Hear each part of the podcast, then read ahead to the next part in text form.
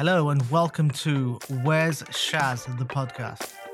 I'm Shaz Ahmed, and my mission is to empower, educate, and inspire you with stories, knowledge, and guests in the world of property, finance, and business.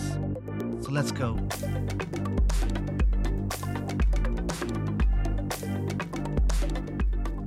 My guest today is an incredibly talented, football loving, sharp witted comedian, uh, as well as being an author.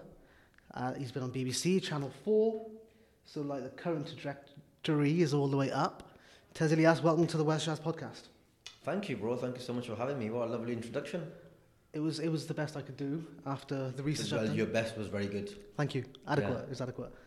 Uh, Tez, before we do anything else, I have to Mm. ask this question, otherwise Yeah. you can't go any further. Yeah, he's dead. he is dead. He is dead. How did I know that was your question? was- that was my question. How did I know? That was my question. Listen, I don't even watch the show. I'm a people. per- I'm a people person. I'm a psychic. Inna lillahi wa inna ilaihi raji'un. Eight is dead. Good. Well, let's Good, not speak ill of the dead. good Let's not speak ill of the dead. Do you condemn Lotus Biscoff? Yeah, hundred percent, hundred percent. Why? It's a big conspiracy, bro. Like, think about it. Yeah, a couple of years ago, two, three years ago, no one cared about Biscoff. Yeah, it was that biscuit In the clear that was- packet. yeah, we, we all we all know what I'm talking about. The biscuit that was that you get with a cup of tea Yeah. at the cafe or somewhere that you just don't eat, or the caf or the biscuit that comes with the hairdressers if you go to like a, a posh one, or or in, in the hotel room or something. Yeah, it's on Mhm. the side or whatever. Yeah, and then from that, yeah, just this biscuit that we ignored. That was kind of like it was. Ni- I never heard, and, and, and if you say this, you're lying. I never in my life heard anyone say when you'd be like, "What's your favorite biscuit?" No one in their life ever brought up Biscoff, ever growing up. Tell me, am I, am I lying? No, you're true. So far, I'm so not- far, not- so I'm true. not- I'm not lying in it. No something's one changed. ever brought up Biscoff, yeah? It was all whatever you prefer in it, whether it's a chocolate digestive or a hobnob or a jammy dodgers or Hobnobs. Hobnobs, yeah. Elite biscuit, yeah. So whatever, yeah. Umpteen different choices. Someone even might be mad enough to say a rich, rich tea or something, yeah. But it's a biscuit that you grew up with, innit? What Yeah. is what I'm saying. Yeah, yeah. No one's mum ever brought Lotus Biscoff home. Is what Cor- I'm saying. correct. Right? Custard creams with that is standard in an Yeah. Asian household. Or bourbons if you're rich. 'cause- Right, yeah. So we all know the biscuits that we grew up with, right?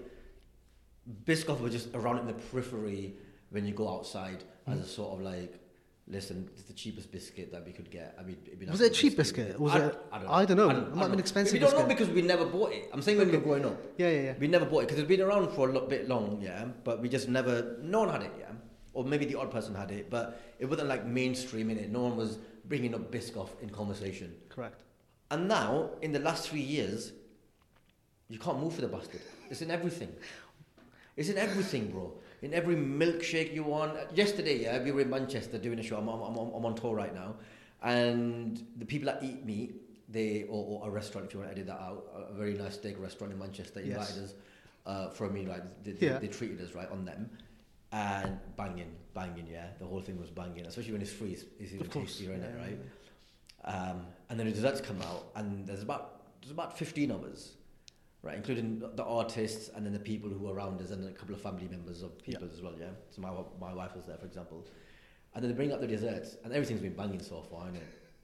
And they bring out this French toast, yeah, ice cream on top. What what is all over it? Biscoff. Biscoff, and and and, and just Biscoff sauce. And I'm like, what, what what's the conspiracy, bro? What's the end game here? Why so passionate? Why so anti anti? Because who, it's who benefits? That, you know what it is, bro? It's just a mid biscuit. It's not even that I hate it. I think it's fine. I think it's just it's all right. Like it's not that I hate it. I don't think it's sh- I don't think it's shit. I just think it's mid. It's I think it's average, Okay. right? But I don't understand how it's penetrated everything we're trying to eat. I don't understand how it's like in every cheesecake someone's making on Instagram, every milkshake you try and buy, it'll have some sort of biscuit drivel or, or biscuits on it or something. I don't understand where this obsession has come from.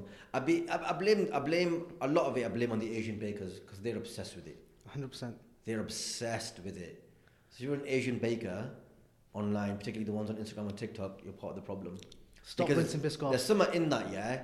That people are worried about what's in the COVID vaccine, what's in Biscoff. That's what I'm worried about. That's my conspiracy. What's the secret sauce in Biscoff? Yeah. But could, could we not say the same about Oreos? They You became. can't say the same about Oreos, but I don't think Oreos did what Biscoff did. Like it didn't take over. Like Oreos went to a point, and then people scaled back again, and they realized it was a bit mid. And the Biscoff is just the rise of Biscoff. I don't know what's going on. It's gonna be a Netflix documentary in, in ten years' time, and this podcast is gonna. Who'll be play you? Because you'll be. I don't know. No, this, it will be a documentary, bro. And then this, this, they'll take a clip of this podcast where I'm Yeah. talking about it, and they'll be like, there were, there were people, there were smart people who were ahead of their time, who were warning us. I've been listening to them. We thought they were cranks. We thought they were conspiracy theorists. We thought they were nutters. Just people, Yeah. people shouting in the street, and that they're going to compare me to like David Icke and these people who believe the, the royal families are lizards. They're Yeah, going to put me in that category. You're going to be an outcast from society yeah, because you don't like an outcast of society and that. Like we should have, and then people are going to be like, we should have listened to him. Can I say this is the best intro to a podcast ever Yeah, so far? Good, that's what I do. So uh, thank you for that. You were in Wales recently, weren't you, this week for your, Yes, for your tour? How, how do you find Wales? Because I'm from Wales. You know, uh, Cardiff, it's just a big city. Like it could. Cardiff is a city, and obviously I haven't explored it that much because whenever I go to Cardiff to perform, I'm in and out. Mm. Um, and the bits that I'm in and out of, apart from the street signs, feel like anywhere in Britain. True. So, so the bits that I've been to Wales outside of Cardiff, it's very, very nice. Is that the countryside and the tourist? Yeah, you know what I'm talking about. So I've been to Machynlleth, Of course. very nice. Mhm. And for a friend of a friend stag do, you know when you get invited, but so this friend of mine, very good friend of mine, one of my best friends, his friend had a stag do, and his friend didn't have loads of friends, Mhm. so he just invited a couple of us as well, to like just just to beef up the numbers a little bit. my my friend was his best man, Okay. uh, or, or he was a groomsman or best man or something. So he asked a couple of us if we wanted to go, and we I'm like, yeah, weekend away to Wales. I'm happy to do that. Uh, so I can't remember exactly where he went. It was on the coast though, and we were like cliff diving. I don't know what the real term tobogganing. No, that's not. That's caving. that's caves. Um, Yeah, something but, like but we were doing all sorts, bro, and it was really really fun. Okay. And yeah, beautiful, beautiful country. Um, don't understand the language, obviously. Um, people seem nice enough. The ones that I've met. Do you find, and this is maybe more of the comedy stuff, do you find that the comedy lands differently region to region? So are people receptive to certain jokes in Wales that they aren't in? Only, you know what? There's marginal differences, but what I found is there is like there is a British sense of humour Mhm. that crosses boundaries. Okay. So that British sense of humour of sarcasm, taking the Yeah. piss, being quite dry, Mhm. that's quite universal. So that's kind of similar all the way from Scotland all the way down to the south coast of Kent. But then you do get nuances. Some people are more relaxed about laughing at non-PC stuff Mhm. than other people. Like I found if I perform in Blackburn, Bradford, Manchester, them places, like they just want to hear you be a bit raw. Like Yeah. they just want to hear like the offensive, Mm. like you know non-censored stuff. Whereas I feel like in certain places, London's becoming more like that, where people are a bit more. I don't know if you can. I don't know if you. don't Yeah. you that, man. Look each other going, oh, should we laugh now? Or? about that, you know. Yeah. I've been reading these blogs and that may be a bit problematic what you said there, you know. so, say, but but large, largely, I, th- I feel like the British sense of humour is quite universal. And then because we're Asians, we got our own sprinkling of sarcasm on top as well. That's Mm. slightly different. Yeah. Like, I'm, I'm Punjabi, so I think Punjabis also have a different kind of humour. Yeah, I'm Punjabi. Okay, fine. Yeah, yeah, yeah. Safe, brother. Well, I would touch, but this yeah, is really yeah, far. will, will. This whole setup. Are you Punjabi as well? You know, Adam said you're from. Uh, Oh, that was. Oh, your dad was okay. Fine, fine. Sorry, guys. I'm talking to Solomon here, who's accommodating us in the Moda Mercian. This is Birmingham's tallest apartment tower. And here we are. Right. Tez, I ask all my guests this. So, what is your mission statement? Why do you do what you do? Wasn't expecting that, was he? No, I wasn't expecting that. I've never written this out before. Like you know, because as a as a comic, I don't want to say creative, but as, a, As an I artist, as an artist, a- yeah. an artist, darling. As as an artist, darling, it's never something that artists just do stuff because they want to do it. We never like set out to be like, okay, what do I want to achieve? Because that's not what how we think. Okay. Um, you know, we have our own aims and objectives. We don't call them that. But I I guess if my mission, my mission statement would be to make people laugh and to entertain them, really. Mm. Yeah, I think that'd be my that'd be that'd be my main mission Statement. And if we switch that and be a bit more selfish, mm. what does that mean to you? So people laugh at you. That gives you a sense with, of with with me, yeah, hopefully not at me. at you. um, yeah, so no, Like I, I don't know. I guess I guess every artist has some sort of not they have narcissistic traits. Mhm. Not to say that we're all narcissists, but we have narcissistic traits in that we create art a for ourselves, but b also that people appreciate it. And if you're a stand-up comedian, then you are creating art for other people really you because you want to be in that room and you want people to find you funny. And if you're in a lineup of other comedians you want to be their favorite. You want to be the funniest one on the night or the one that people find the funniest anyway Mhm. or the one that most people find the funniest because humor is subjective. So yeah you create art to make other people think that you're good at it. Okay. or to and largely you know there's oh, laughing to make people feel better and they have a laugh and forget about their problems. But i'm not gonna lie that's secondary. Like if people feel good about it that's wicked i love that but, Mhm. but it wasn't at the forefront of my mind when I started doing stand up. I didn't become stand up in the way that people become doctors. Yeah. I assume most people who become doctors, they have that kind of thing where like I want to help people, and they so? might have also thing like I want to prove how clever I am. I want to prove that I can do this. It's very difficult to become a doctor, and that would make me feel good that I'm able to achieve this academic status that qualifies me as a doctor. Mhm. That's in there as well. Yeah. You can't they can't lie. That is part of it. But obviously, probably their large overall thing is I want to help people get better. Love I that. think that's why most people become doctors. You'd hope so. You'd you'd hope so anyway. You'd hope so anyway. And yeah, with ours, like yeah, it's very very nice when people, especially during COVID and stuff, when people um, were stuck indoors and and that didn't suit everyone. Mm. And you got some really nice messages online, and people tell you how it's so weird. Like people telling you that you got them through lockdown, and I've never thought. Of, even when they say, it, I'm like, I don't believe it, Mm. because I'm like, oh, How do you react to when people say that to you, especially face to face? How do you? Oh, you say thank you. Like if someone said it to me, I would say, "Oh, really thank you. That really means a Yeah. lot to me." Because it does. Like for someone to say that to me is, is a bit mad. Because that's not what I thought I did. Mhm. I'd never thought. I just thought I would create something uh, that would make myself laugh, and hopefully other people laugh, and then other people laugh, and that feels wicked. And I never really thought about it beyond that. But then when people are like, "Oh yeah," when I'm feeling down, I watch your videos Right. or and stuff like that, and you're like, "I never thought about it like that." Mm. Laughter is the best medicine, as they say. It is, and we've. So that's a, that's a beautiful thing, but I'm not going to lie to you and be like, that's why I do it. My mission statement is to make feel people, feel people who are feeling down, to make them feel better about themselves. I'd be lying if I said that, bro. I want people to be entertained because it makes me feel good. Good. No, no there's, there's no wrong answer. Your statement is your statement. And guys, by the way, just, we've done some research, you know, and uh, Tez hates meeting new people because it all turns into a podcast episode.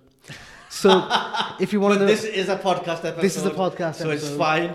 But you know what I'm talking about, innit? Like, it's just this thing where you meet people, and I get it. I do. An, un- I have a very unusual career, so people have questions about it. And then there might be people also who might even be thinking in the back of their mind that maybe I'd like to try that, Mm. and so they ask you questions about it, and that's there's no problem. There's no issue with that, yeah.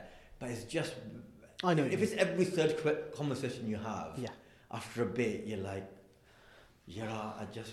I just want to, I just want to have a chill. I Just to want to from have a A to B, innit? mocktail, like, you know what I mean? And also, I'm a normal guy who goes about the normal business. There'll be times when I'm in a bad mood because Yeah. you might have had an argument at home and then you're going out to do the shopping and you're not in the mood to be like someone stopping you and be like, hey, and then you suddenly switch it on and be like, hey, nice to meet you. You just want to be like, I just want to go to Aldi and do my shopping and go home. Yeah. But so sometimes you're not in the mood or sometimes you are genuinely in a rush. You're genuinely trying to, because I live my life on the edge. I, I have terrible timekeeping. Really? trying to convince my wife I've got something called time dyslexia, but Google's not backing me up. So I'm tr- I live my life being late to everything. The, the reason I got here, You're slightly- timely here, I'll be the honest. reason that I got on time slightly to here is because I'm in a hotel across the road, Fine. um, and I've got somewhere to be after this. So I thought, well, I can get there on It time. makes sense, yeah. Finish on time, then I can I can go to the gig and stuff. Um, but no, man, I, I, I live my life in a very brazy way. So. So yeah, so like I love, I, I love, I love people. I used to be a real people person when I was younger. I used to love meeting people when I was younger, because then your conversation can go anywhere. Hmm. But unfortunately now, like It's quite like, narrow, isn't I it? would feel the same way. I think if I met someone Yeah. Um, who did something very unusual to, to, to what we grew up with, and I'd have, ton, I'd, have, I'd, have, I'd, have, I'd have a ton of questions for him. Yeah. But then I, I wouldn't do it now because I've, cause I've been through it and, I- and I realise how kind of like they might be that might have been because you get asked that in interviews, you get that asked that in podcasts, and that's the place, time and place for that conversation. Yeah, yeah, yeah. And it's fine, like people, it's, it's, it's when people like ask you a couple of questions, and you answer it, and then they have follow up questions, Yeah, yeah. and you're like, okay, what are we doing now? Like, Yeah, which what me we doing? Let me live my life, please. Yeah, I struggle with it. In uh, so I do a lot of networking for, for what I do for work, Mm. and at a property and networking event, it's fine. To talk about business, property, da da da da. da. When real life adult situations, like, do I ask people what they do for a living? I really struggle. Do I, like, how- what do, what do you talk to don't- adults you don't about? drill into it, innit? You don't drill into what people do No. for a living. Is yeah. Just have a mocktail and chill in it. But sorry, the point I was going to make was, guys, if you want to know about the origin story, listen to Abdul Zaman, Minted Minds. Tez Yes, has been on it. That, that And we've covered also- off the also- backstory. Also in Birmingham, which is why we're recording this. Yes, covers the backstory. But in brief, what is the origin story? What were you doing before comedy? So before comedy, uh, so I did a master's in management. Um, I did a bachelor's in biochemistry, master's in management at Yes. Lancaster. Mhm. Um, by the time I'd finished all that, I didn't want a career in science. By the time I finished my bachelor's, I didn't want a career in science, which is why I did my master's uh, to try and expand uh, what I could do once I left uni. Uh, and then I got on the graduate scheme in the civil service, the fast stream. Okay. That took me to London. So I was up and down from London and Blackburn for a couple of years. I, went- I went back to do a, a placement uh, in the Prince's Trust for a year, and then went back to London.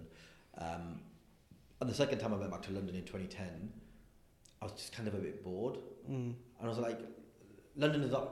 London is not like real life is not like a sitcom Yes. like in Friends and pl- things like that. People live together and stuff. Real life's not like that. I had friends in London, we were scattered all over the place. Mm. So I just wanted to like, meet people and just find maybe a hobby. Okay. So I was looking for a writing course, a writing workshop, some some sort of creative writing.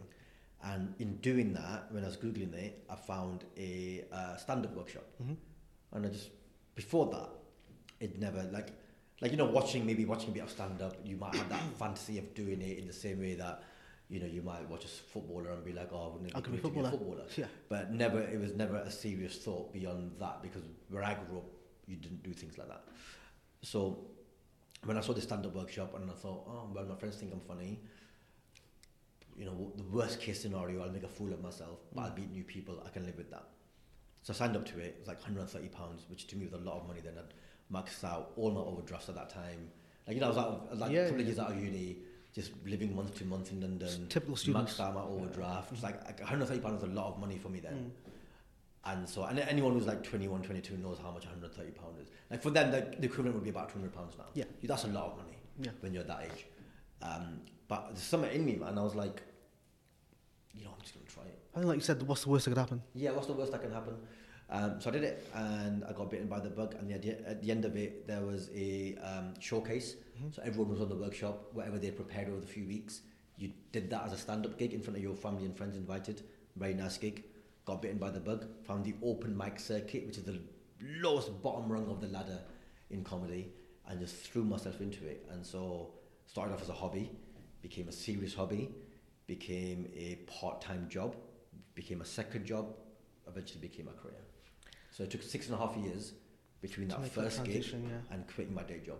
I love that because I was going to ask, kind of, did it? At, no point have you said the word passion. Is it? Was it a passion at any point? I mean, I loved it, but it wasn't like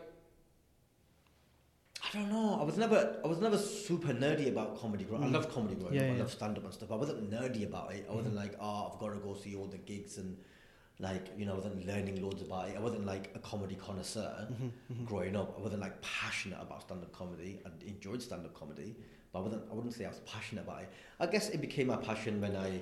it became my passion to the extent that I wanted to do it as a career. Yeah, but you, and you did it. But I think what's interesting, Tez, is you said you know six years, kind of that transition period. Now a lot of people I speak to, in business in general, they got a nine to five, they hate their job, but the common kind of teachings or the belief is follow your passion, go all in on it. What's the worst that could happen? Yeah.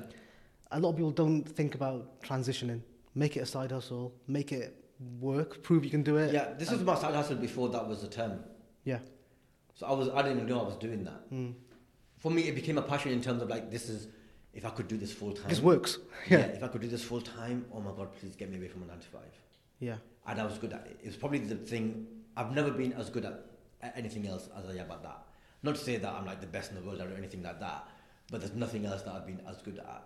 hmm It came so naturally to me. I enjoyed working for. I enjoyed that I was my own boss. I enjoyed that I didn't have anyone to answer to. Mm. I enjoyed the fact that I was going to new places, having exciting experiences. All of that was amazing. So there was no money at the beginning, Mm. so I, it, it couldn't be anything other than a hobby. Yeah. But I just I just persisted, and, and I think the reason I persisted was because you know I was surrounded by people, some of whom were talented, some of whom weren't, because that's what happens at the, at the bottom of the of, of, of the rung. And I just thought to myself, like in ten years' time, some of these people are going to make it, and if I give up, I'll be kicking myself because there'll be people who I'm better than at this level anyway, Yeah. who will make it, hmm and now I'm gonna and I'll be that guy who says to his mates, "Oh, I remember when I was, I was, Yeah. I was better than I was yeah. better than them." I used know?" to be with him. Yeah, I used to know him. Yeah, yeah, oh, I know him. Oh, yeah. and then be like, I send them a message, then I send them a message, they don't reply. Yeah. So you know, it's it's I just I just had to do it for probably for my own ego as well that Mhm. I'm good enough at it. At least at every level, I was comfortable. Okay. That was that was going up. Um, I just thought I just got, just got to persist, and if I can get to do this full time, that'd be incredible. I love that, and I think it's it's worth saying. You know, you only fail when you stop. If you stop at any point, completely. then you fail. If you don't, you carry on and carry on and carry on. Completely, completely. So, as you were doing these open mic circuits and the, and the pubs I've heard you mention on the podcast, what what is your style of comedy? Could people do different types of, you know, observational stuff, satire? What, what's yours? Yeah, I don't know. Like, people always ask me what is your style of comedy, and I, I've never known how to like sort of describe. Can it. I can I can I describe it? I, I Yeah, was please do, listening to you on the way in. Yeah, please do, please. Angry Punjabi uncle. That's, that seems to be the style. Yeah, I think that's what I've morphed into. Yeah. I think I've morphed into the Your personality, angry- basically. or- yeah, I've leaned into it actually. Yeah, yeah. The sort of angry Punjabi uncle is what I've leaned into, but that's not how I started though. Okay. When I started, I think I was a bit more satirical, a bit more subversive, Observational about what's going on. observational yeah. about what's happening in the world, and I, I guess because.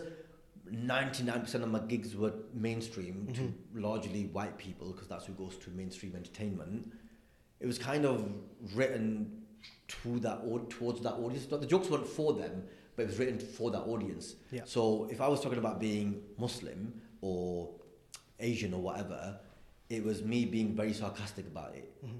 So what what society's expectations of that might be, Mm-hmm. and then subverting that. Subvert. I think that's the right word because So- it isn't so- offensive to the me. thing is, when you like- subvert stuff, yeah. it doesn't work for your own audience. Mm. So when I was doing so when I was doing material that was like killing it on the mainstream circuit, Mm. and then I started doing a couple of more sort of desi gigs or Muslim gigs, that material wasn't working because if I like sarca- if I'm in a white audience and sarcastically said, "Oh yeah, bomb them in it," Yeah. because they know I'm taking the piss Yeah. Yeah. yeah. and I'm being sarcastic because that's what media media says about me. So I'm subverting the expectation. Mm. Whereas if I'm in a desi audience, they're like, "Why is that?" yeah. Yeah. It's like, come on, come on, man. Can't be say- saying that. Why say that? so I found that transition. So I found that I found it a bit tricky initially when I started playing to our own audiences because I was so used to writing to who I was performing Mm, to mm. that I then had to like learn to. Sometimes it's just learning how to like just change the setup slightly so it comes from a slightly different angle Yeah. so that they realize what I'm what I'm saying that I'm Mhm. being sarcastic and stuff. So it's like I found that a little bit tricky sometimes, but now it's like now it's calm like experience in it. Yeah, yeah. experience is the best teacher. You get better by doing it, especially and- with what you're doing. Yeah, and so now it's, it's, no, it's no issue now. Now I know, and and also my own. Now that I have an audience, which I didn't have obviously when I started, now an audience. My audience is so mixed, but it's probably mainly Desi. I would say sixty percent Desi, Mhm. and then forty percent everyone else. And so I now write towards that audience, Okay. that sort of Desi audience, but but making sure it's accessible, so that Yeah. if I do it at the clubs or I do it anywhere else, people find it just as funny. Love that. And I think one thing is worth again, I've noticed anyway is even though you're doing it for say a, white audience, it's not offensive to a brown audience either. Yeah, yeah, exactly. You're not you're not taking was you're not taking the piss out of being brown. Do you know yeah, what I mean? yeah, Like, and that was always at the forefront of my mind because I'm from Blackburn. yeah. like I grew up in a place um, that like, like like a proper insular Asian Muslim community. Like that's where I'm from. Mm. That's where I live now. That's where I moved back to after London. Um, and you know my family's pretty religious. We're not the most religious, but we're pretty religious. We grew up in there, and we grew up. We, we're, we're practicing wider. You know, our family is practicing. We're talking about the Khandan. Mhm. You know, wider Khandan is, is, is, is practicing and stuff. So that's my background. Um, so at no point would I ever want to cross lines because I know I know where the lines are. Uh, so don't cross them. But sometimes those lines can be subjective. That's true. So what us three in here might agree on, three people out there won't agree on. Yeah. So what you well, like what we what we might laugh at between ourselves, someone else might find super offensive. Yeah. Or what they might laugh at, we might be offended by. Yeah. So there's no hard and fast rules either. Okay. So one thing we laugh at, someone else will be offended by. One thing they laugh at, we'll be offended by. Mhm. So that's the other thing as well. You can't please everyone. Mm. Because I've I know I've got, I've got this routine about um, that I did a lot with the Apollo about Jonathan in the in the, in the, in the restaurant, Yeah. and I say Jesus Christ when I'm like, and so this balloon pops next to me, and I'm like Jesus Christ, and he starts taking the piss out of me because it's like, why did you use that term and not like an Arabic term? Um, and you know I go through it, and I'm like, you know, well, the things you should know, like first of all, Jesus, like he's our vice captain. Yeah. Like for me, that's a very funny turn of phrase. Yeah, yeah, yeah. And most people, I think most Muslims Would get it. would get that and find it funny in the way I said it. Like that's quite a funny way to describe it. Mhm. But you will get people who get offended by just by me saying a term like that or me loosely bringing their name up. They'd be like, "Oh, you shouldn't be using their Mm. name for something like that." And then you're like, "Well, you can't please everyone." Yeah. I don't think that's offensive. And my family, who would keep me in check if I did something offensive, doesn't think it's offensive. So that's, I think, for me, because my family is quite religious. That's my barometer. They tell you if they, if they pull me up, Mhm. I'll be like, okay. If they don't pull me up, I'm like, I'm fine. Fair enough. So that's that's your. And, and, and our family, like the whole spectrum, Mhm. from like niqabi wearers to like don't wear a scarf to like five times a day beard in the mosque to like pray now and again. Mhm. Um, so we've got the full spectrum in our family. So I know that if I cross the line in my stand up, I've got every spectrum of whatever in my family that'll be like, listen, you can't do that. Yeah. I think the one thing I get pulled up on a lot though, not necessarily from my family because we grew up in Blackburn and everyone speaks a certain way, but other parts of the country. One thing I, get, I do get pulled up, pulled up about is my language. Uh, that's, that's, is that more, that's not a religious thing, that's probably just... no, no, but it is for some people. Yeah, I suppose, yeah. It is for some people. I mean, like I grew up in Blackburn. And anyone who grew up in Birmingham or Bradford or a, or a town like that knows I speak on stage the way I speak in real life. Okay. And in real life, I'll drop a couple of f bombs here and there or a bit of bad language. It's just how I speak. Like obviously, there's play, time and place where you don't do that. Yeah. In general conversation with my mates, that is how we all speak like that. Yeah, yeah. Um, and but not everyone likes that though. Authenticity. I'll be honest, my mum and dad have never heard me swear. Really? Golden boy. That's funny. Yeah, yeah. In 37 years. Um, What, even when you're watching football? I'm not into football. I'm really Oh, boring, Tez. okay. I'm really, really boring. I think if you're into football, your parents might have heard you, Probably, might have probably. heard you swear then. Now, this isn't a comedy podcast, and you're the, you're the subject matter expert out of the three of us, clearly. Um, so my comedy lens is mainly from American comics, Mm. and Hasan Minhaj, are you aware of? Yeah. I think he got in a recent bit of, not even controversy, just conversation around emotional truths. Right. So there's a New York, the New Yorker newspaper did a piece on him saying that a lot of his stories are exaggerated or even false. He agreed, yeah, they are. They, they didn't happen in the way I explained them, or the timings were way off and stuff like that. But I think as a comedian, most comics exaggerate at least. Or, Yeah, I yeah. mean- what's your thoughts on, on this? I Or you're aware of I this think thing? That, yeah, I think that issue is slightly complicated. I Mm. think I think most comedians agree, and I think most people who enjoy comedy would agree that yeah, a comedian's going to exaggerate. Sometimes they might just flat out make up a story, or they might take a story that happened to someone else in their life and pass it off as their, as their own because it's funnier coming from you rather than Making yourself the main character. rather than this happened to my friend and I, I don't know your friend in it. Why do I care? Yeah. So you so you say the story from a first perspective rather than from a third perspective because that is the better way to do a story, especially for in stand up, because the audience know you, not your not your friend. Mhm. Unless you built up your friend as a character to laugh at, Yeah. then it's different.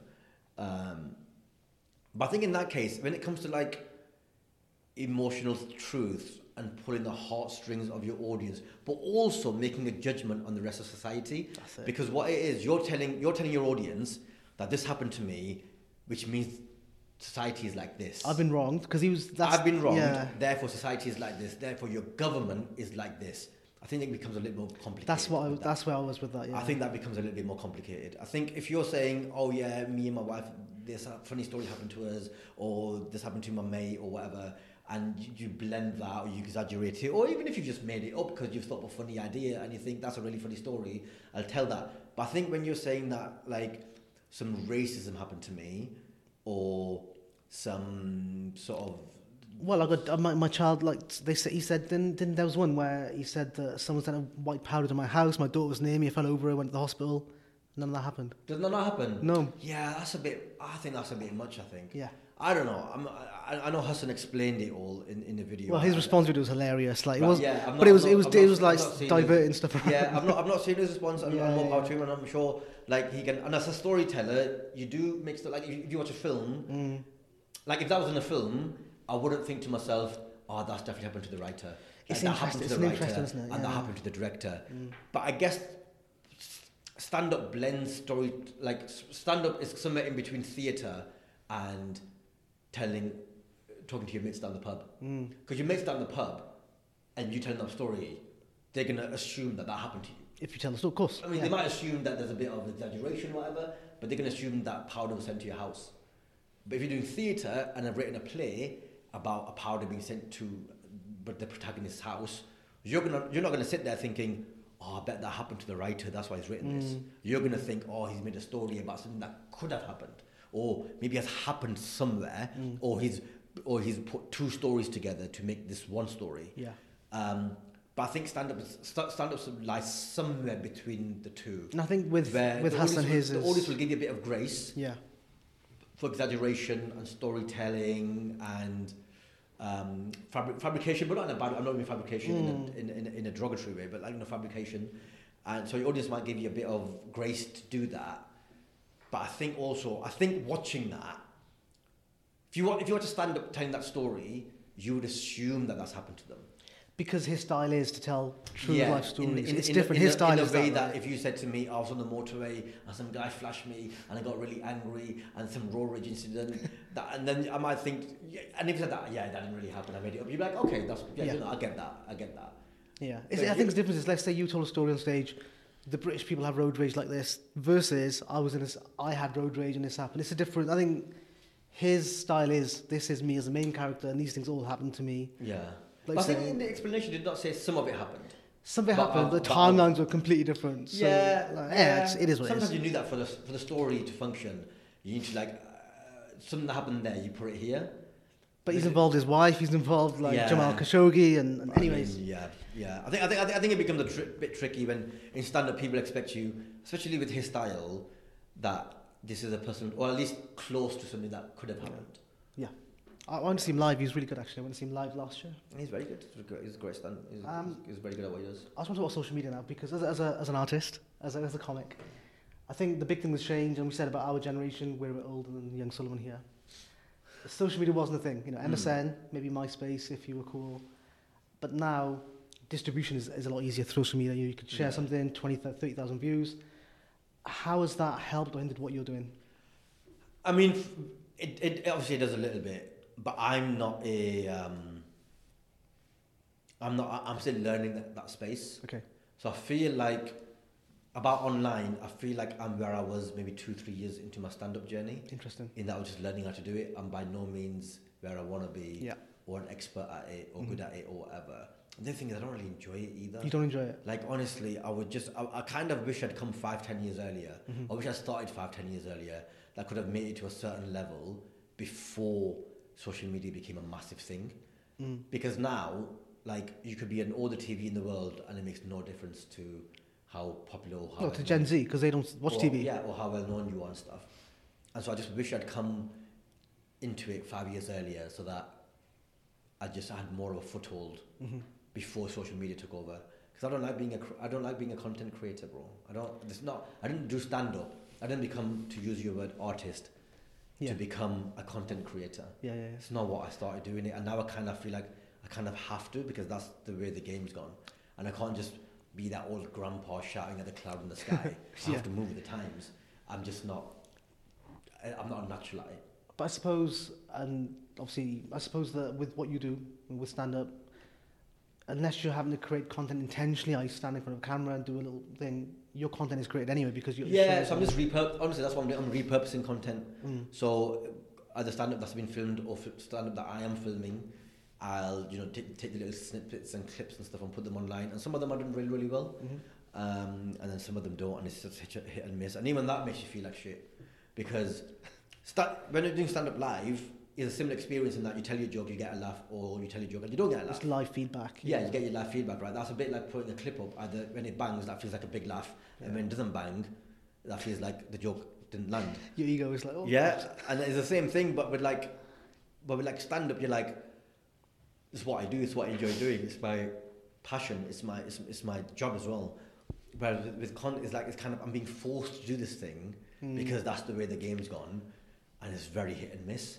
And every time it misses, you feel like shit because you don't even want to be doing it in the first place. Yeah. I mean, would you ever want to outsource your account to a manager or a team? Yeah, but it's but not it's, cheap, it's not cheap though. mm. Like doing those things are not. kind of water. water, please, Solomon. Okay, sorry, bro. Because those things aren't cheap. Like I, I tried a bit of that, and it, it wasn't value for money for me. Okay, interesting. So it's just easier to do it myself. Because I'm not creating complicated videos. At the moment, yeah, it's, it is yeah, just no, no, nothing what I'm doing is super complicated, um, and so it's not worth my. Um, it's not value for money for me to to, to, Okay. to employ someone to do that for me, even though I did try it for a little bit. Fine. I think And they were good at it. Like yeah, what they did was they did their job banging, but just didn't wasn't value for money. fine. Solomon, sorry. One uh, tap water, you want to get a bottle of water? Uh, either, bro, whatever's easier. You're right. Still Yeah, water, yeah, please, for me, thanks. Yeah, yeah. Tap water. Tap yeah, water's fine. Yeah, yeah. Yeah, yeah. Um, I think with socials as well, the one thing there's always pros and cons to anything. I think what socials helped me with as a small business owner as well is you can create a little community, like a fan club as it were, who follow all your stuff, love Mm. heart emojis, all that kind of jazz.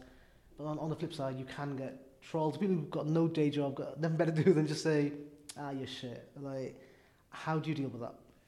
Uh, you know what it is? I don't mind the people who tell me I'm shit Mhm. at stand up because I know what that is. Okay. I, whatever, innit? I don't care. If you think I'm shit at comedy, Well, I'm- thanks for taking time out of your day to come on my page and tell me I'm shit. I earn a living from it, innit? Yeah, so like yeah. that, I'm quite secure about because Okay. I know I'm funny, and I know I'm good at what I do because you hear it in the. Yeah, it's not a fluke. You're here. Yeah, yeah, you hear it in the clubs. And anyone who's seen me live Mhm. knows I'm the real deal. Yeah. So that doesn't bother me when someone online tells me I'm shit. Mhm. And also, comedy is subjective. They genuinely might not like that clip, Mhm. and that's fine. If you don't like it, you don't like it. That's, I don't have an issue with that. It's it's the people who like, and it's not even the people who are like who, are- who are like obviously trolling you. I don't even care about that. Yeah. It's the people who get overly familiar. I don't like. Right. The people who don't know you and just try and be a bit personal and stuff. Mm-hmm. Stuff like that I don't like about social media. The obvious trolling I don't mind because that it is what it is, isn't it? Because that is I can recognize that. I'm like you're trying to get under my skin, and you know most of the time it won't, and the odd time it might because I'm in a bad mood. But it's it's the sort of person of like. Like they just ask you questions that they have no business asking, Okay. or they start asking about your personal appearance and stuff, and you're like, I'm not, I'm not an influencer, I'm not, a, Yeah. I'm not a fashion blogger. I'm Your success a- does not depend on how you look. Right. yeah, I'm not a fashion blogger. I didn't. At no point am I like I'm married now. That's why. uh, this is all my wife. This is all. My, if, you, if you think I look better than I used to, it's because it's all my wife's doing. Um, so, but at no point am I asking anyone to follow me for my fashion tips or my grooming tips Yeah. or my or, or the way I look or anything like that. So like whenever everyone's like like oh you, what have you done to your hair? I'm like what is it? What's I it- noticed the hair. You got a really healthy head of hair it- now. But what's it got to do with what I'm trying to sell? Like, it's nothing to do with what I'm It's a trying to glow do. up, though, isn't it? But that's it is, how I, how I had a glow. But but it's like but it's nothing to do with Yeah. what I'm trying to sell. I'm also not, I'm not even a movie star. Mhm. Like if I was like a movie star trading on that, it's like if I'm a Brad Pitt or whatever, yeah. Yeah. Even then, right, I can, I'm sure it's annoying, but even then you're like, okay, I'm, the reason I'm, I am is because of my devilishly handsome looks, yeah, and Cursed. and also ta- I mean Brad Pitt's very talented, but you know, um, but he wouldn't be very his if he didn't also look like Brad Pitt. so he's got he's got both. Um, but I'm like I'm trading on my stand up and my talent and my Energy, body language, delivery, of everything that else. stuff, right? Yeah. So like, just, you don't need to focus on my Mhm. what I look like and stuff or whatever. So I've tried, like, I've, I've learned to like just let it wash over me now, and I'm like, don't. Like, Yeah. Just pe- people ask what they ask, and people are nosy. Does it happen a lot? Does it happen More than I want it to. really interesting? Yeah, and, and the thing is, people might be thinking, just get over it. The thing is, it's fine to say that, but when you've got for everything that you post, Mhm. if you got say out of a th- not that, like out of a thousand interactions, say even ten of them, Mhm. so one percent. So even ten of them are based on how you look. Mhm. Oh, oh, you look, you look a little bit, bro. Oh, bro's packing in it. Bro, bro must be living that married life and that. Or, oh, I don't like what you do the hair. Or, bro, shave your tash in it. What you trim your tash in it. What you doing, bro? Whatever, whatever it might be. A variation. Always of, a bros though, yeah. a variation on all those comments. Yeah. yeah, yeah.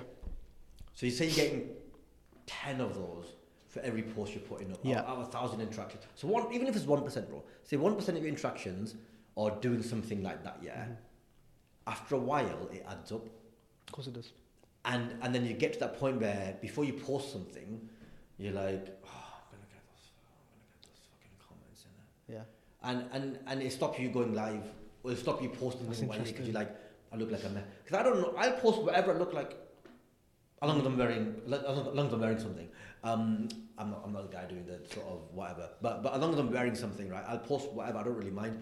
But then those, those sort of like one, even one percent is more than one percent. But even those one percent of interactions, s- sit It in gets you. I mean, the way, the way I handle that, because I used to, when I was a lot younger, in, real life I'm now, quite secure about how I look. I am now, Like, I have no issue about how I look. mm, But just people, but like, but like, imagine you, doesn't it? It's just like, But yeah. imagine you're in the street, yeah, Mm. and every time, actually, women probably do know what this feels like, but every time you walk down the street, someone's going to make a comment. No, you know what I used to get? I used to get a lot. A Um, even if you're happy with how you look, it's going to get to you. so I used to get a lot. Um, hey, you look tired, Shaz. You look really tired. I'm like, and then before, people, no, I'd be like, oh, I'm not. Now, yeah, it's just my face.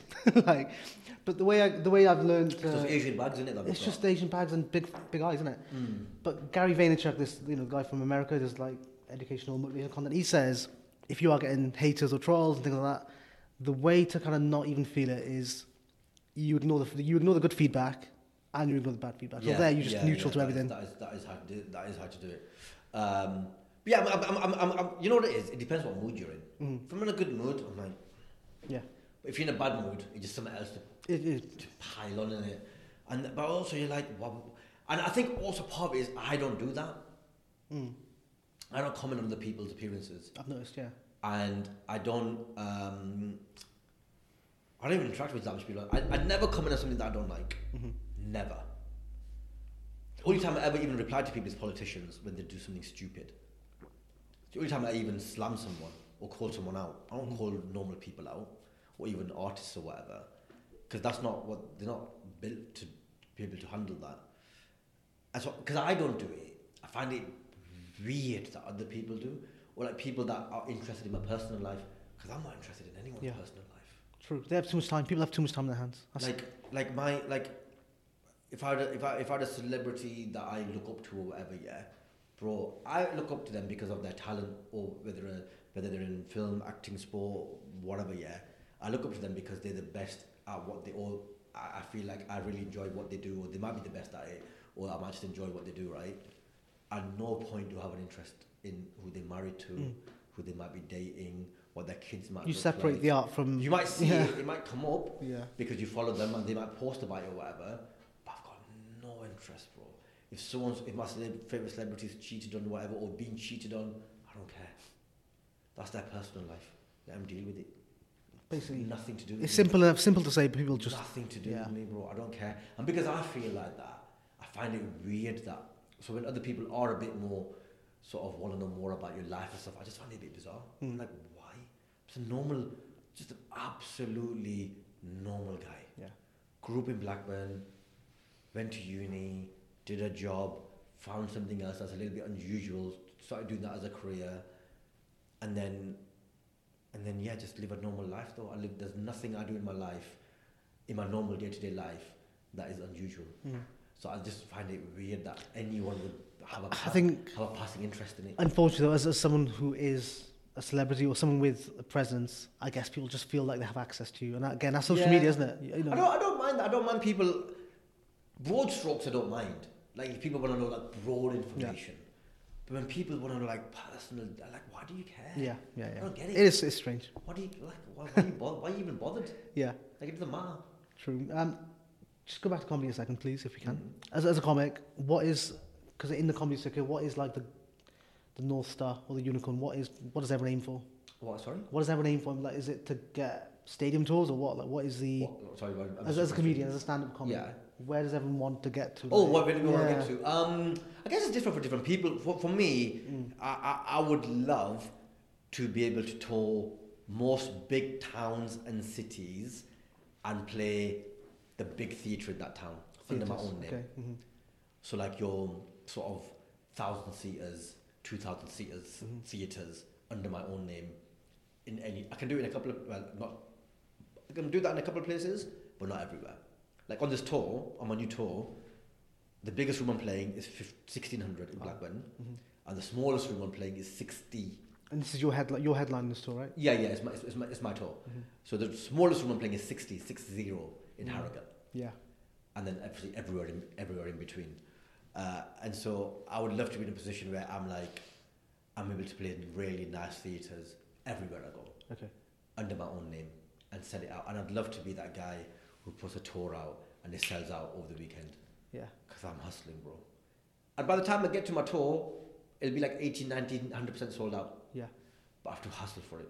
And Mhm. I just and I see my friends who like put a tour out and then a week or two sold out. And I'm Yeah. like, just do that for me, innit? Yeah. But Why you not making me rich the last minute? and then I look so desperate online every single day, going, please buy tickets and that. Just buy them straight. Just Buy buy 'em. them immediately, innit? So then I could put I could put extra shows on, or I could go to a bigger room. yeah, But they don't, man. support a brother, innit? I didn't support a brother, but like yeah, so every single time, like it gets full, but I have to be right to the end for it to get full. Fine. And it'd just be nice to get it full early. Then I can put extra shows on, or I can go to a bigger room. Listen, we'll we'll manifest this. We'll make it happen. Inshallah. We'll make it happen.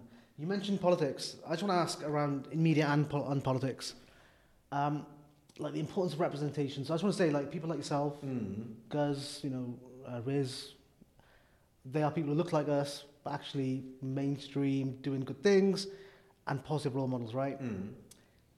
Do you think, in terms of representation, is it fair and balanced, or is there still tokenism in terms of we've got one comedian, we've got one actor, we've got this, and how important is it in, anyway? On the on the comedy circuit, the comedy circuit itself, the live circuit's pretty meritocratic. Mm. So if you're not funny, you won't get booked. Which makes sense because Which what, it is. because those right. promoters yeah. want to put on a good show Yeah. for their audience. Mhm. You can't cheat that. You, Mm. Because the audience won't come back. Yeah. Imagine having a show that's not funny. Yeah. They're all Caucasians, you know. yeah, or like you know, you know, if, if, if you just if you're booking people, or me, you, you can't book me because I'm Asian. Yeah. Because if I don't make people laugh, why would you book me? Yeah. That, Yeah. that makes no sense. So, uh, li- live stand up is pretty meritocratic hmm in that if you make people laugh, you get booked. If you don't make people laugh, you won't get booked, and nor should you.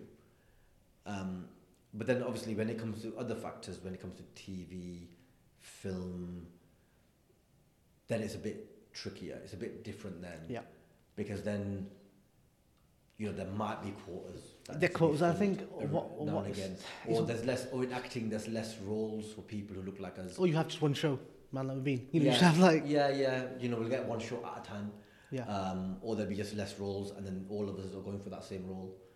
Um, or the roles are not ideal because they've written in a very sort of through, through a particular lens. So you know, for a long time we were terrorists or cabbies or honor killings and all that stuff. Can I just say, I just want to, I just want to put it on, on screen. Uh, Or, you know, when you do get a chance, you as in uh, people, people of colour, we end up creating shows like Citizen Khan, which I think were absolutely trash and just a mockery of what we do. Sorry, I just want to. Anyways, that's that's me. Yeah. Yeah, so it, it's, it is tricky when once you start getting into like sort of acting and stuff. Acting is probably the hardest one to break into. Okay. It's hard for everyone. It's hard for no matter your color. Acting is a hard thing to break into.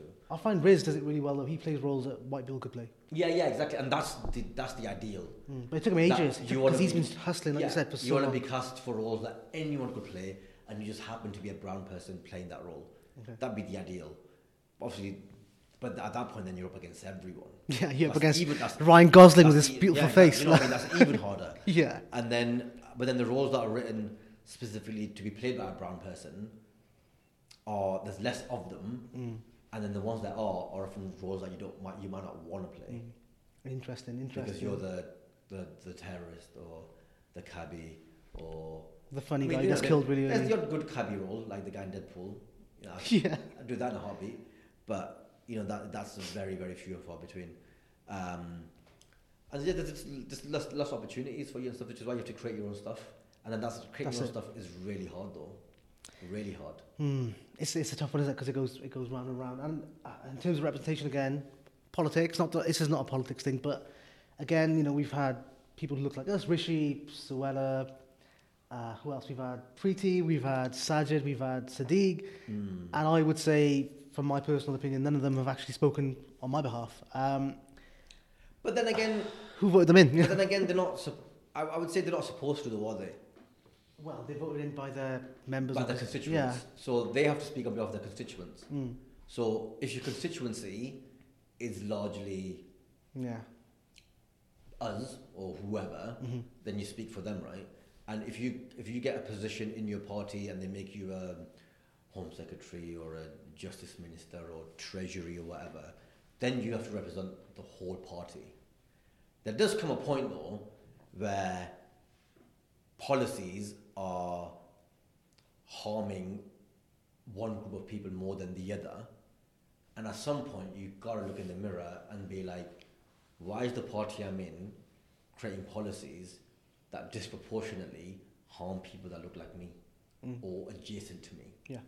Then at that point, surely you've got to have a bit of like, so you don't have to stand there and be a cheerleader Mhm. for brown people in your community because as an elected official, you've got responsibility for everyone. You've got responsibility for everyone, and that makes sense.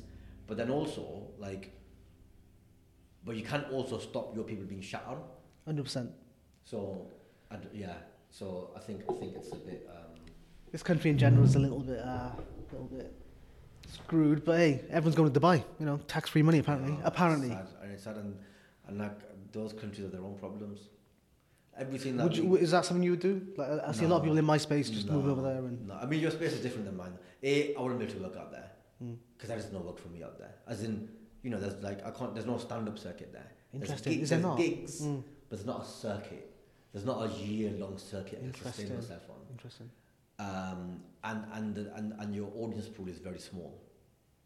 Okay. I mean, Dubai is a small place. Yeah. In terms of if you're trying to gig there regularly, Mm-hmm. like once people have seen you a couple of times, they're like, okay, we're good. They know it all. We're good for a couple of years. Mm-hmm.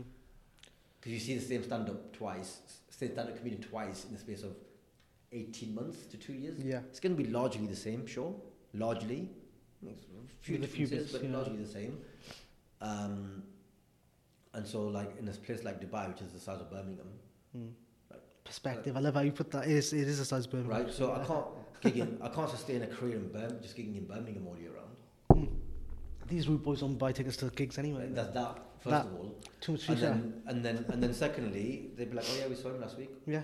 Come on, bro. Let's, let's go out. Yeah, so so country, like and also like like we sort of fetishize Dubai and all that a little bit, and I don't know if it's gonna offend people and that, yeah, but the things that we criticize this country for also exist in those places. Hundred percent. It's just we don't have to pay tax there, so Yeah. at least we get more money and that. Mm-hmm.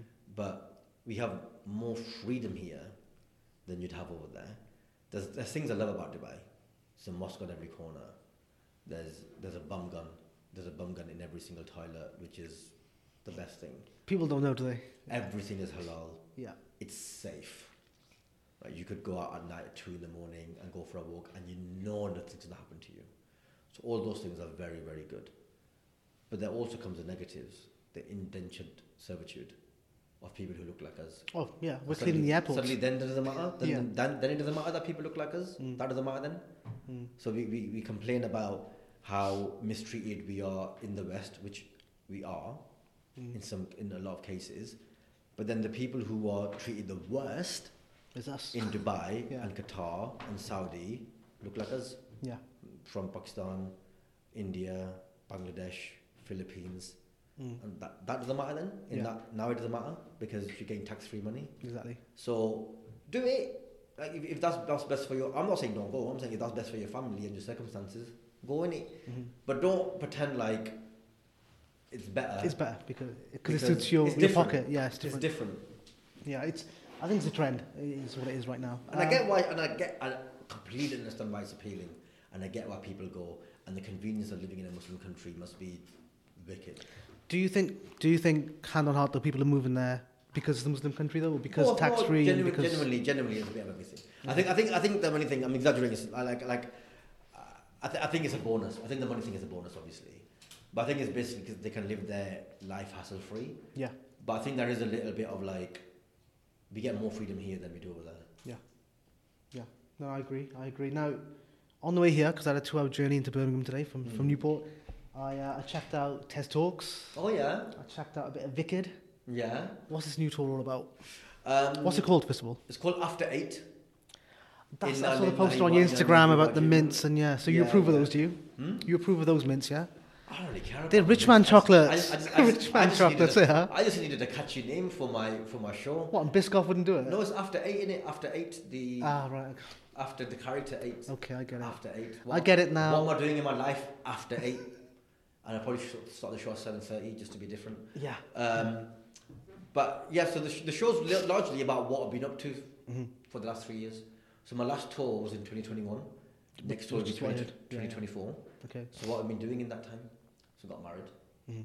Started my Biscoff cruise. Congratulations. Thank you very much. Not that's not for the Biscoff. Congratulations for getting married. Biscoff, whatever. Started my Biscoff crusade. Yeah.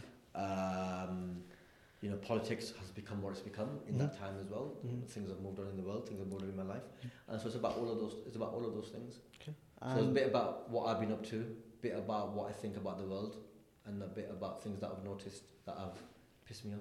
and is it getting filmed for any kind of TV type release? Or I don't know yet. I'll, I'll decide that once I get to. I decide. I'll, I'll see how good the show is first, how many dates? because the show needs to be written. Oh, So the show won't be finished till September next year when I go on tour, okay. and then it might take a couple of shows to get it right. Mhm. Um, so I'm in the process of just starting that. I'm just starting the process now Yeah. of writing it. See what material I've gathered since my last tour, Mhm. and then see what else I want to write about. And how And many dates are there? At the moment there's 30, but I'm adding another 9, 10, so I think there'll be nearly 40 dates by the time. That's, the- that's a lot of travel, isn't it? set. It's a lot of travel. Yeah, it's all right, man. I only do three, four shows a week. I do it like Thursday to Saturday, so every Thursday, Friday, Saturday for like 10 weeks. Love that. And Oh. process-wise, and what's when you say you're working, you're writing. Do you just close off in the room, or do you, how do you? Yeah, it's a mix of things, bro. Sometimes it's um, a matter of like I really sit down and think on a topic, and I'm like, I want to write this joke about this topic. What can I think about? Other time it's things that's happened to you, and so you just write down what happened and you, you do the exact exaggeration and stuff to make it funnier. Other times it's stuff that you've noticed in the world, and you're like, oh, that's that's interesting. That was annoyed me. Mm. Let me write about that. Um, and then yeah, so, so it comes from comes from a lot of different places. Other times it's just stuff that you might even think of on stage, and you Okay. start talking about it, and then later on. You're quite good at crowd interaction stuff. love I noticed. crowd Yeah. So yeah, I love I love doing that. You know, probably people have seen some of that online. It's just because that's live and Yeah. that's close to who I am. What's the one that I as a heard on. Instagram once? It was one about. I think this guy said he's on a career break or something, but he actually wasn't. He was on for a week holiday or something like that. Yeah, some guy. I was chatting to him, and he's like, I was like, oh yeah, what do you do on that? He goes, no, I've just taken a career break, and I was like, oh, good for you, man. And he goes, I'm going traveling. I'm like, oh, that's wicked, man. Go, where are you going? And he goes, I'm going to New York for a week. And as soon as he said that, I went, uh go on. And then he goes, yeah, I'm going, and then I'm going three three weeks to Thailand. And so going for a week to New York, and then three weeks to Thailand, and then you're coming home. And he goes, yeah. And I go, bro, that's a holiday. That's all day. What are you talking about going traveling? Like if I go to put, if I go put, go, go put the bins out, I haven't gone for a walk, have I? yeah. So No, I Yeah, like that. crowd- but the crowd loved that as well. yeah, the crowd loved that. So that was that was fun. I love doing stuff like that because you never know what people are going to say, and then you have to on your spot think of something to say. And it is again with that. Is there a fine line between offending someone and just being Of humorous? course, And Of course, I don't want to listen. I don't want anyone to go away from Of course. the show feeling like shit Mm. or feeling insecure about themselves or feeling. This is again like I keep away from people's appearances Mhm. unless it's something unless it's like a complimentary thing. So like if someone's like jacked Mhm. Thanks. right, then I'd be like, God, look, I'm, look, I thought over here, yeah, like Yeah, yeah. something like that. Or you do a lot of like word association. So if someone looks like someone or someone reminds you of someone, for example, like like an easy one is like if, if, if someone's got if someone's got slightly messy hair and glasses and clean shaven, Harry Potter, right? So like so like that's that's an easy example. So like you look at someone and you like you kind of do an association in your head of what that person looks like or who they remind you of Mhm. uh, and then you just call it like that. And they're like, oh, we've got we've got um, whoever here, Yeah, yeah. and the audience will laugh at that. And it's like kind of not laughing at them. It's kind of like, oh yeah, you look similar. That's a very they- they're laughing at the observation that I made. That oh, in that moment, quickly, without even having that much time to think, Mm-hmm. he's associated that person with this other person that he looks like a little bit. Yeah. And the more obscure it is, the funnier it is. I get it. Yeah. Because they're like, oh yeah, he does look a bit like that person and that. But I never try to make it too insulting. Should- oh, yeah. It's not. Usually it's out of like a sideways compliment or a compliment. Love that. And as we're winding this up, because I know we're tight on time, you obviously comedy is subjective, like you said. mm. So what I find funny, sort of might not find funny, and vice versa. But have you ever had days where your energy or your delivery just isn't on? Yeah. Because that's a different yeah. thing, isn't it? Of course, because comedy is a job, especially after a while, stand up becomes a job. And like any job, you have good days and bad days. There are days where you're really into it and days where you're not that into it. Mm-hmm. And sometimes, if the cl- if the crowd is a bit flat, you just end up matching their energy. Because if the crowd's a bit flat, you don't want them to then come on and be like, hyper, hyper, clown, clown, clown. Yeah. Because they're not giving you anything and you look like a right bit of a goof. If the crowd's flat, do you think the CMC's not done a good job? Sometimes, sometimes, but sometimes, bro, the crowds are just sometimes just flat. I don't know why. Sometimes there's an energy of a room Mm. that is just it's just flat. Sometimes, largely, it is the MC's job to get the crowd going and to get the crowd in a place where they're ready to hear stand up. Mm-hmm. That is the MC. That's why it's a very, very. It's one of the most important jobs of the night, if not the most important job of the night. But sometimes, like, just the beginning of a show can just be quite cold especially if you're doing mainstream audiences, because because white people want to want to drink Yeah. to like settle down and relax and stuff, and if they've not had that time, sometimes it's a bit tricky at the beginning. Mm. Whereas with our audiences, like they don't need that, Yeah. so they kind of, but then but then but then they kind of it's different because they haven't got the room's not used to laughing to all together, and so you kind of have to build that a little bit with them and stuff. But sometimes just just the night just is flat, hmm or you get that level. That's it. Every single like like, like bang, laugh, stop, laugh. And when you really want it, you want it, you want it really to be like this. Yes. Where sometimes just get that, Fine. and, and yeah, and sometimes there's not a lot you can do about it. And that just that means you may not then. and then sometimes then what you should do though is just be yourself and try and get them up to a level. But sometimes what ends up happening is you just end up becoming a bit flat yourself. You just end up Mm. matching their energy okay. because you don't want to look like a fool. Because the thing is, if you go big Mm. and try to and try hard, and then they still stay flat, you look like a, you feel like an idiot. Yeah, no, I understand. I understand. And one thing I know this is something you've mentioned on Minted Minds. Everyone listening to Minted Minds, great big. I'm going to be on it soon. That's why.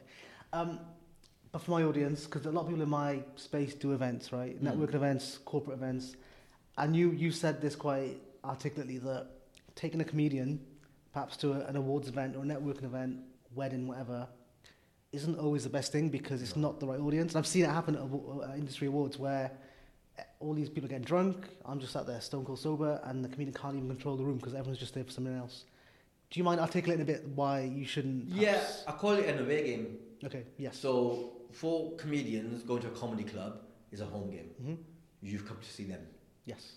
Everyone knows why they're there. Mhm. They are there to sit down and watch a guy or woman on stage entertain them. Yep. That's what. That's what. Everyone has signed up to that. That's a social contract. Everyone has signed up for. hmm When you take the comedian out of that aspect, and also in that room, everything is set up right. Mhm. Everyone's facing the right way. The ceilings are low. The stage is right. The lighting's good. The sound is good. Everything has been. The acoustics are right. Everything has been set up for everyone to have a good time for the thing they've come for. You take a comedian and put him in another environment where that isn't what people are there for. A, the audience is less engaged. The audience is necessarily not facing the right way. You, you, you're on these round tables. Yeah. So if the like we're sitting on a round table now, if the audience, if the stage is behind me, I either have to turn my chair around and turn my back on my table, Mm. or I'm watching the whole thing like this the whole time. And this is not the way to enjoy anything for long for, two, for Yeah. more than two minutes. Yeah.